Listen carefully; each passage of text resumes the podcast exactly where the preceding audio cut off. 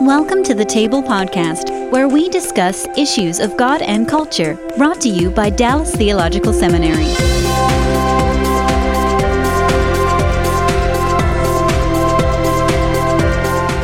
it is uh, it is this contrast, this way in which God enters into um, into the pain of the fallen world, despite the Bible's claim that He is a, a power, all powerful and in many ways uh, perfect being. That is the exceptional part of the Christian uh, uh of what represents Christianity. I, I could make the comparison to to Islam, in which you have a very sovereign God but he exercises that power. Um, and the compassion and relational elements of uh, of a religious faith are n- nowhere near as prominent in Islam as they are in Christianity and Judaism. Oh no, and and couldn't be. I mean, some of the things you read in both Old and New Testament would be blasphemous mm-hmm. to our Muslim neighbors. Mm-hmm. Um, the share, idea- share, the story of the debate that you had with the imam that, that uh, you told me about yesterday. Well, we had this public uh, discussion that was effectively a debate mm-hmm. uh, where you know he gave 20 minutes i gave 20 minutes five minute cross examination do you not call it debate in, in australia? Is it always discussion? Yeah it, it, yes it, we wanted to call it a discussion just to take the heat out of it. Okay okay. It didn't work. Uh, but i mean it was a very friendly uh, conversation. And uh, during Frank discussions were had by all. It's indeed. diplomatic language. In our cross examination, uh, we were allowed, I think, three questions. It was quite a few years ago now. Three questions of each other, and then a response. So my question to him was: Is there anywhere in the Quran, which I'd read cover to cover, or in the Hadiths, which I'd read quite a portion, um, where Allah is said to love those who are opposed to him. And Dia Muhammad, uh, this um, Muslim advocate in Australia, uh, said, Of course not. Are you saying there's one in the Bible? And of course, it gave me a great opportunity to talk about, well, actually, the heart of the message is that while we were still sinners, mm-hmm. enemies of God, Christ came into the world to die for us. That's pretty much what we're on about, mm-hmm. you know? Um, and it was just such a clear uh, night for people to see. Uh, whatever the value of the arguments, these are two very different conceptions of God. Mm-hmm. The uh, Psalm 22, I often think of Psalm 22, my God, my God, why have you forsaken me? If you, I mean, we, we hear that mm-hmm. and we mm-hmm. think of Jesus saying it, but if you just forget for a moment mm-hmm. the later context, the psalmist felt you could say that to God mm-hmm. and he wouldn't be upset with you. Mm-hmm. What does that say? Now, our Muslim neighbors will not use that sort of language mm-hmm. uh, to the Almighty. Mm-hmm. I cry out to you by day, but you do not listen. Mm-hmm. Huh, what's that about? yeah. I mean, and you know, I mean, the lament psalms. Yeah, whole category. Huh, yeah, it's something like a quarter of the book of Psalms. Mm-hmm.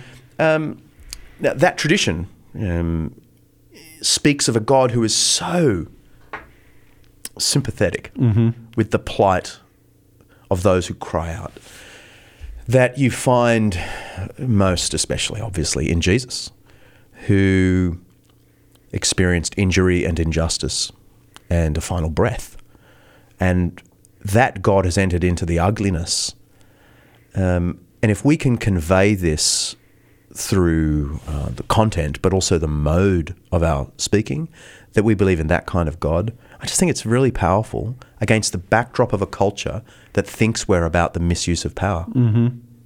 Mm-hmm. The contrast is what draws people in. It, it, it, raises an issue that I think is important to reflect on, and that is I, I, I often get asked, you know, when you're engaged in these kinds of conversations, what are you trying to do? Are you trying to win a debate or win a discussion? And part of me says, yeah, I'd really like to win that debate and win that discussion.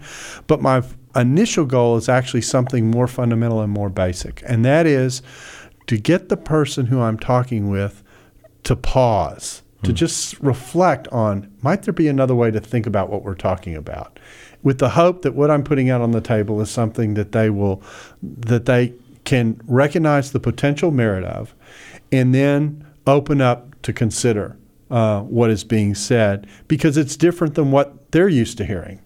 Um, and so it's a persuasion, but it's not a persuasion that kind of has a, a hammer over your head, believe this or else, but it's a persuasion that says, uh, what I think I'm laying out on the table for you is actually a very helpful way to think about how humans should interact and live with one another. Um, it, it, really does. It, it, I like to say, um, I, I, like to say, you know, it's not just true because it's in the Bible. It's in the Bible because it's true. And so when you when you flesh out what that truthfulness is, the goal is to explain truth or beauty, which is, uh, I'm going to come back to this because I think there's an important thing wrapped up in that conversation. Um, uh, that there that there's a certain truthfulness, there's a certain effectiveness of living that's being represented that you hope the other person, particularly if they've never had any real exposure to the church or whatever exposure to the church they've had, is what they've picked up in the static of the culture. Um, uh, a kind of cultural Christianity that gives them pause and they'll start to think. I actually think that's that's the key first step in doing what it is we're trying to do. I couldn't agree more. I would I would only add that when you're doing it in a in the public square, when you're you know, in the media mm-hmm. and there are thousands of people watching, you, you also have to think about uh, the many people watching. Absolutely. and what is effective for them. Yes. So I often feel if I lose well in the debate or discussion with a journalist or whatever, right. but I've done it so well that I know the audience are thinking, actually, that, that Christian guy was reasonable and mm. level headed and, and pretty nice. Mm-hmm.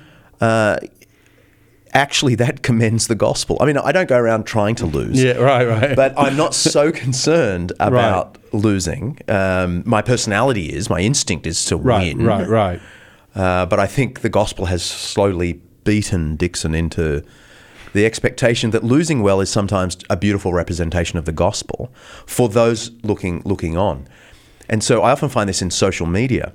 You know, so I've got quite a number of Facebook and Twitter followers, and sometimes atheists come and pursue me. Mm-hmm. And, uh, you know, sometimes they're so angry at me. And occasionally I uh, I say things that you know I probably shouldn't have, you know, a little bit smug or mm-hmm. whatever. But generally, I am thinking, how are the many people watching this conversation responding? And often, uh, I'm quite happy when the atheist gets rabid because uh, it, it's conveying something about their atheism. I think Richard Dawkins is actually doing us a favour in the long term because he is so extreme, mm-hmm. so uncompromising. I think the average thoughtful uh, doubter out there thinks, yeah, that's that's not an approach I like. Mm-hmm. I thought the Christian did a little bit better there. Mm-hmm. That is winning. Mm-hmm. Yeah, I, it's it's funny that you say this because I uh, I just did a media panel um, for an event that was hosted in New York City um, by Biologos, and they asked me on a panel with another Christian and two journalists, and that we were talking about how to engage the media. And I got asked, you know, what's what's your primary goal when you go on the air? And and I said my primary goal is that I'm not so concerned with the opponent that the that the media often pitches me against, you know, as the contrast.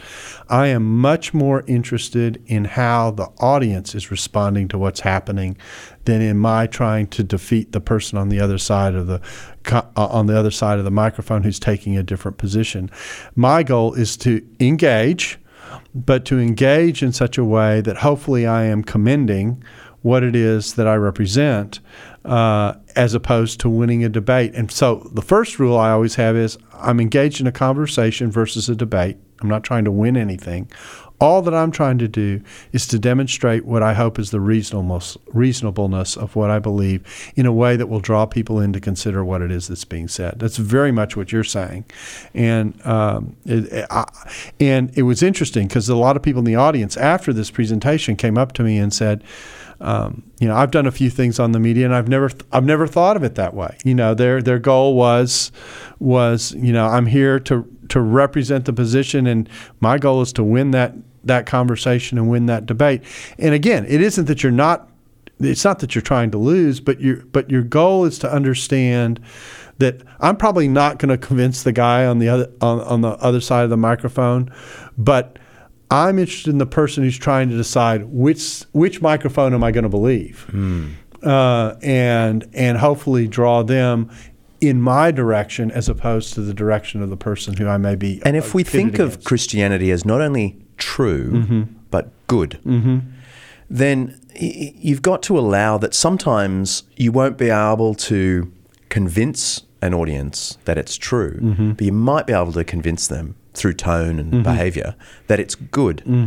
And if they have a sense that it's good mm. and beautiful and drawing, then you know, in some ways, that's as good as convincing them in their head that there's a very good argument that Jesus, you know, rose again. And in fact, it's probably the first step. It's a first step in moving them towards a potential recognition that maybe the way I've thought about this, there's another way to think about it. And of course, that was C.S. Lewis's uh, whole approach in the end. He came very much to believe that if he can convey the beauty of Christianity uh, to people, it opens them up to the truth. Mm-hmm. I mean, he, he didn't draw a, you know, a, a real dichotomy between those two things, mm-hmm. but he, he was so aware that many of our beliefs about what's true are motivated by mm-hmm. something.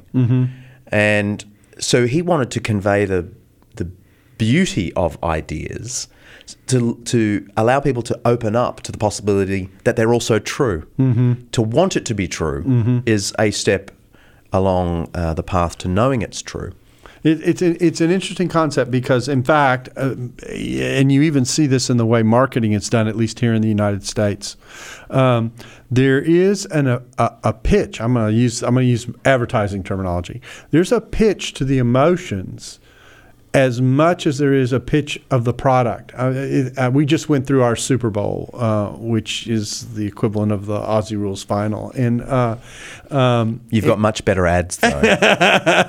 well, it really is a cultural experience. And I happened to watch it with someone who was from Germany, who lived in Germany. So I'm I'm explaining these commercials to this European who has some who's lived here for several years and has some understanding of culture, but not not uh, obviously hasn't been immersed in the details of our culture. And it was a you know the constant question was that what does that have to do with the product? Okay. And, and this question must have come up a half dozen or more times during the game. And and uh, and I said, well, I said, really, it's it's not. Uh, it's not just the fact of the product. They're trying to create a feeling around the product. I mean, there's a very famous, they're a very famous set of commercials. I don't know how famous they are, but they're widely distributed.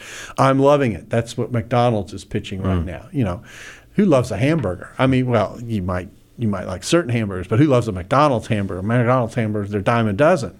But they're trying to create a feeling around coming to the hamburger. Or another one, uh, Budweiser, a beer. Their their key their key image is the Clydesdale horse. And this German was looking at me going, what does a horse have to do with it? You know? And so I had to explain the history of how originally beer was delivered and and that they've used this You explained beer to a German? I've, I explained a beer commercial to a German. It's not the same thing. Uh, and uh, it's a good observation, though. Um, and, and the point was if you understood the history of what led originally to how the beer got to people, you understand why they used a horse to brand. And people, they feel something about these beautiful horses, these Clydesdales, that draw. And the, and the, the point that I th- think we're making with this is that there is an opening up of the human soul through the depiction of, uh, of beauty and value and, and positive emotion, if I can say it that way, that some that, sometimes leads you into places that you wouldn't go normally rationally as your first stop. Aristotle distinguished between two kinds of beauty in persuasion. Mm-hmm. I mean, we all know his logos, you know, the intellectual argument, which he was a big fan of. But he, he also distinguished between pathos and ethos. Mm-hmm. And, and pathos, and they both refer to that emotional, psychological dimension of mm-hmm. persuasion. Mm-hmm. But pathos was the more what the commercials are doing, making you feel warm fuzzies toward the thing. And Aristotle said, yeah, look, we've got to be honest with ourselves. We are, we are all psychological beings and we are drawn to arguments we just find more pleasurable, and that's why humour should be used in speeches. And he lays all this out in his book on rhetoric. But then he has this section on ethos, and he says this is the most important part of persuasion. So when Aristotle says this is this is it, Yeah. ready? You all listen, and he says, and he boils it down to this: we believe those with I'll, I'll call it uh, a humani- humanitarian spirit. He uses the word um, epieikeia, which, which you find in Paul's letters translated as gentleness, but it, it really means that humanitarian regard, that moderate, fair, just character. We trust that person, the fair minded, the good hearted person, um, more than anyone else on all topics. He said the key to persuasion is um, if you are someone who is trustworthy in the eyes of the persuaded, mm-hmm. that moves belief. Hmm. So he said, This is a beauty that is bound up with goodness. It isn't just beauty in the sense of emotional appeal, mm-hmm. this is goodness. And he said, This ethos is the, is the primary part of persuasion because we believe the fair minded, those we perceive to be credible and fair minded, far more easily than we do anyone else. Hmm.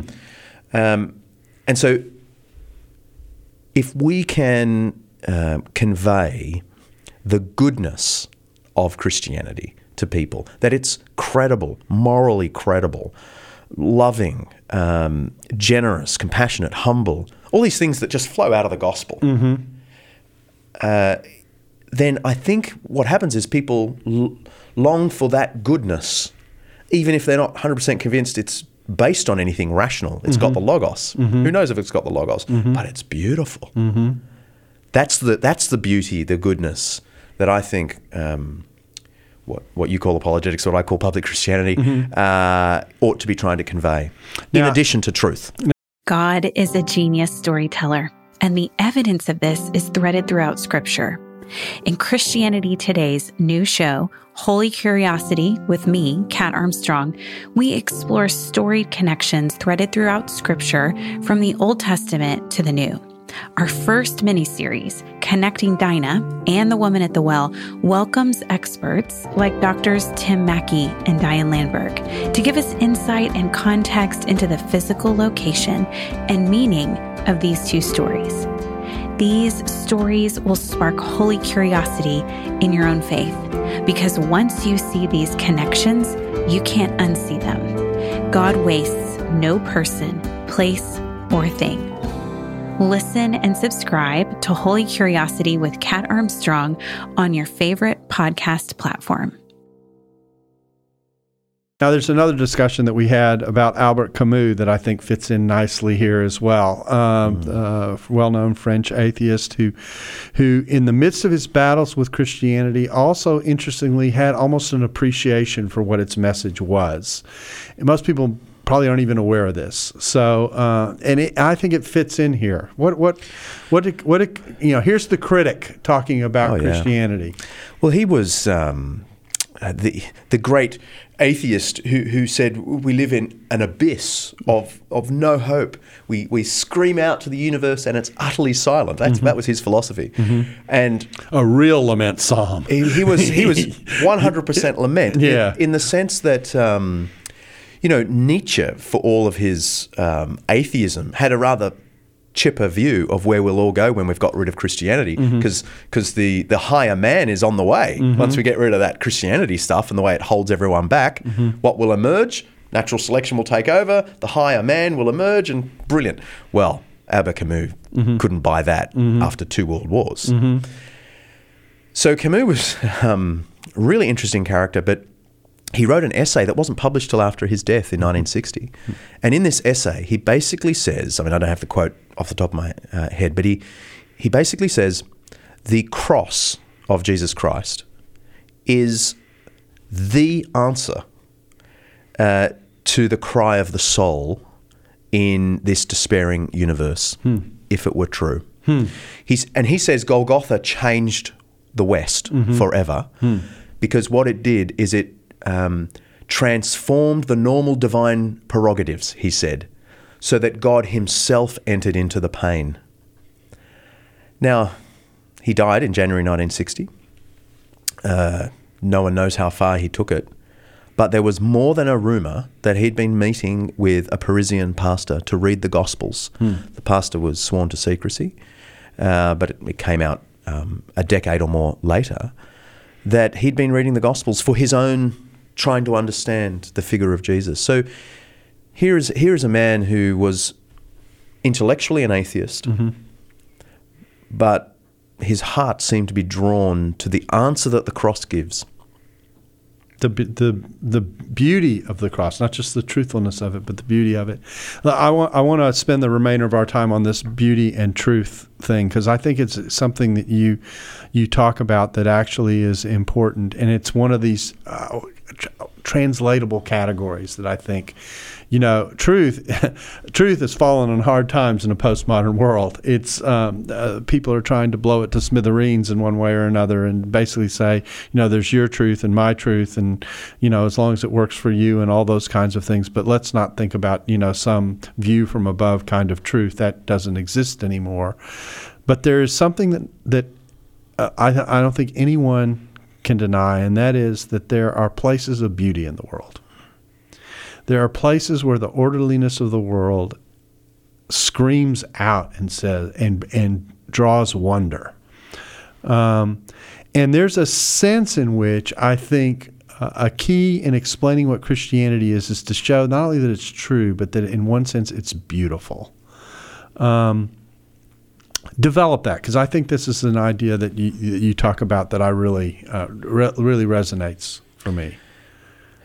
Well, yes. Um, we have intuitions, um, as you say, that, that there's, there's something beautiful and good and wonder. A- And even the atheists have spotted that their worldview is uh, giving the impression that it was just a cold, rational worldview without any mm-hmm. wonder. And so, just very recently, they've all started talking about the wonder mm-hmm. of that science gives you, mm-hmm. uh, because they know that human beings are wonder seekers in the sense that we, we long for the numinous, for the for the beautiful, for the good. So they're they're going there, but the problem that they're going to have is, what's it based on? Is it really just an instinct? Am I just a mammal whose chemicals act in a certain way when I see a sunset? Mm-hmm. Because in the end, that's what they have to say. Mm-hmm. They, yes, that's right. Oh, but it's wonder. Mm-hmm. I want to say it's not wonder. It's no more wonder than you know if I fall over and hurt myself. That is also a chemical reaction of the same status.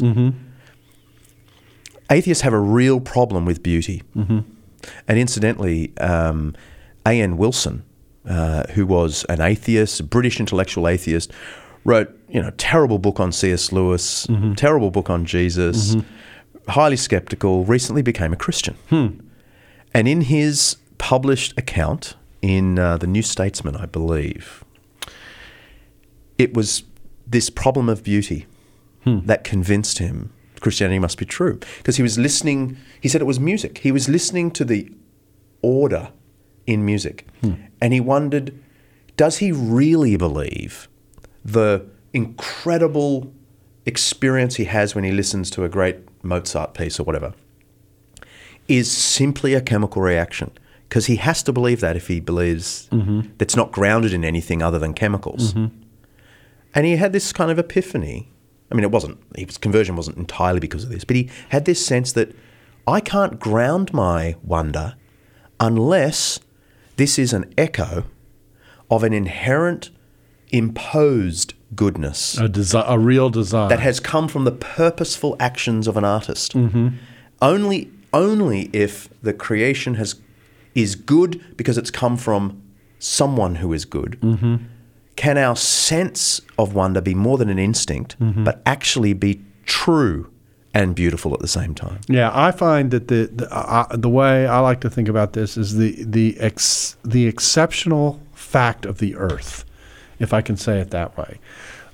And think about what we know now versus when the Bible was written. We now know that the universe is far more vast and far more complex and far more uh, fascinating and space filled, if I can say it that way, than we ever imagined. And yet, here's this one speck. I mean, speck is generous.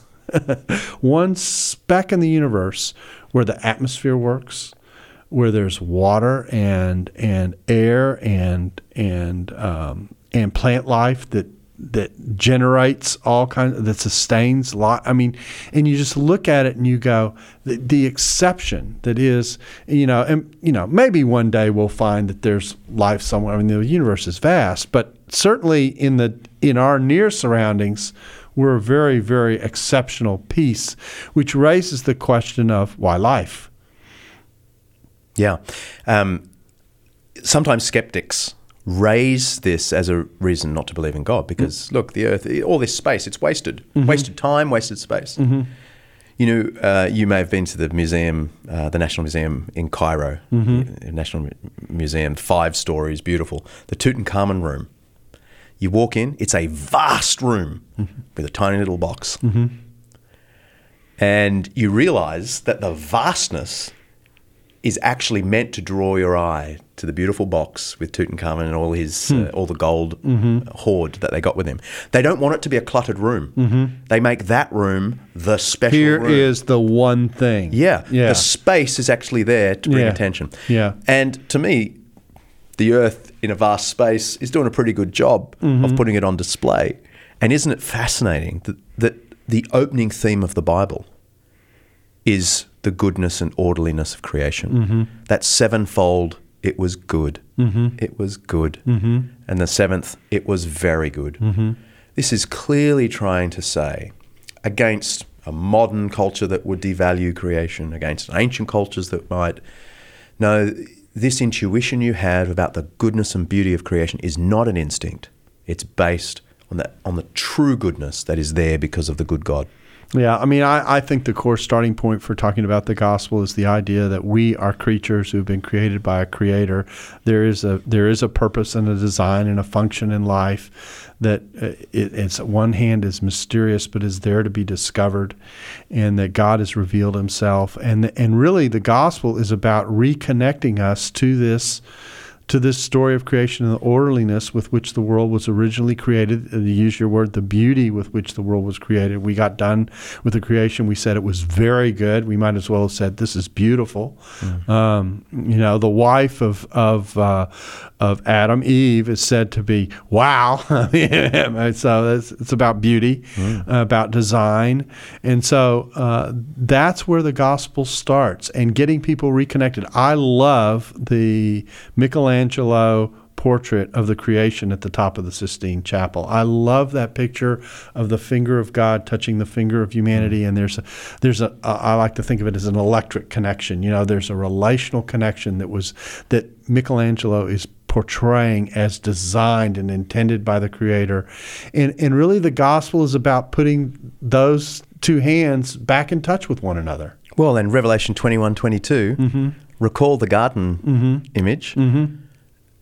Turn up the volume on it, and how much of those last two chapters of the Bible are trying to convince you this is beautiful. Mm-hmm. All that stuff about what the streets are made of and, and the rivers and all the it's beauty recovered. It's lush. Yeah. Yeah. It's and, and, and so there's a power in it that I think is important. And, and so I, I think, you know, one of the things that fascinates me about about what you all are doing at CPX is that there is this whole I would say both relational and emotional, this very human dimension of engagement that you all are very much uh, have your hands around and are trying to display and are conscious about thinking about.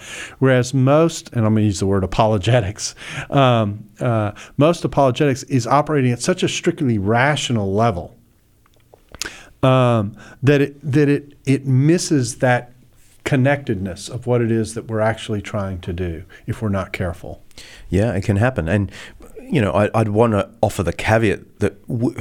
You know, Yeah. um, but maybe the, the audience doesn't know that we, we still, you know, we stand up for truth. Absolutely, all the time. all And- the time, yep. and we get people gigs on the topic of hell on national radio, right? So we, we don't avoid any, exactly right. any of the Yeah, let's call that American. He can be our hell guy. Okay. you know, and, and we do gay marriage Yeah. interviews and we do all the hard stuff as well. But you're right. It's in this context of trying to convey the truth and the beauty of Christianity. Yeah, well, I think that uh, you know, again, the danger here is that the defense of the faith can sometimes be seen as strictly an intellectual exercise, but it's actually a much more profound thing that we're after, in in, ter- in terms of engagement.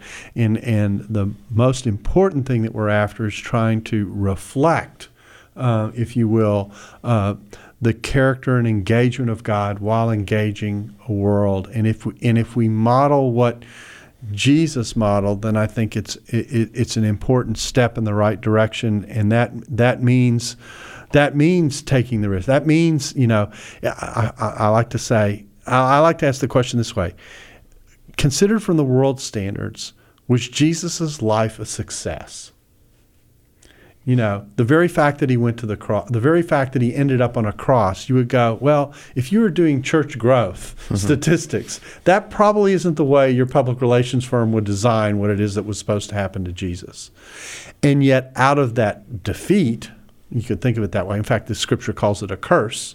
Out of that curse comes the very potential for reversal that actually pulls the world back together. It's hmm. it's a it's a, it's a profoundly counterintuitive way of thinking about how to fix things. And in that in that difference with the way the world might go about fixing things is the profundity of what I think um, Christianity and it's ultimately is all about. It is. And of course, when Peter says that you're to give an apologia, he says, but do this with prautes kai phobos, gentleness and respect. Mm-hmm. Because you, you can't even defend this Lord that you set apart in your heart, always being prepared to give an answer. You can't defend that Lord without gentleness and respect. And Colossians 4 and 5 goes to the same place. You know, it says, you know, let your speech with insiders, uh, outsiders always be gracious. A- And, so there's this, uh, there's the, this interesting um, combination of moral challenge, conviction, as you have put it, and invi- and what I call invitation. Uh, moral challenge and invitation that's part of the way the Christian is supposed to function. You talked about it being conviction and compassion together. It's another way of thinking about it. And and and and you've got to have both. It can't be one or the other, or, or else it will absolutely fail. Well, thank you, John, for being a part of our conversation about uh, thinking about how to engage in the context of a cultural minority. Actually, what we've looked at is is thinking about engagement from a from a biblical background and a biblical rootage, and I appreciate you helping us to do that. We thank you for being a part of the table where we discuss issues of God and culture, and we hope to see you again soon. Thanks for listening to the Table Podcast. For more podcasts like this one, visit dts.edu slash the table. Dallas Theological Seminary. Teach truth, love well.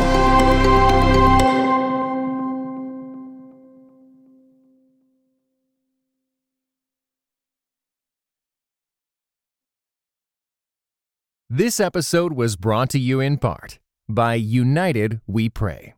United We Pray is a podcast devoted to praying and thinking about racial strife, especially between Christians.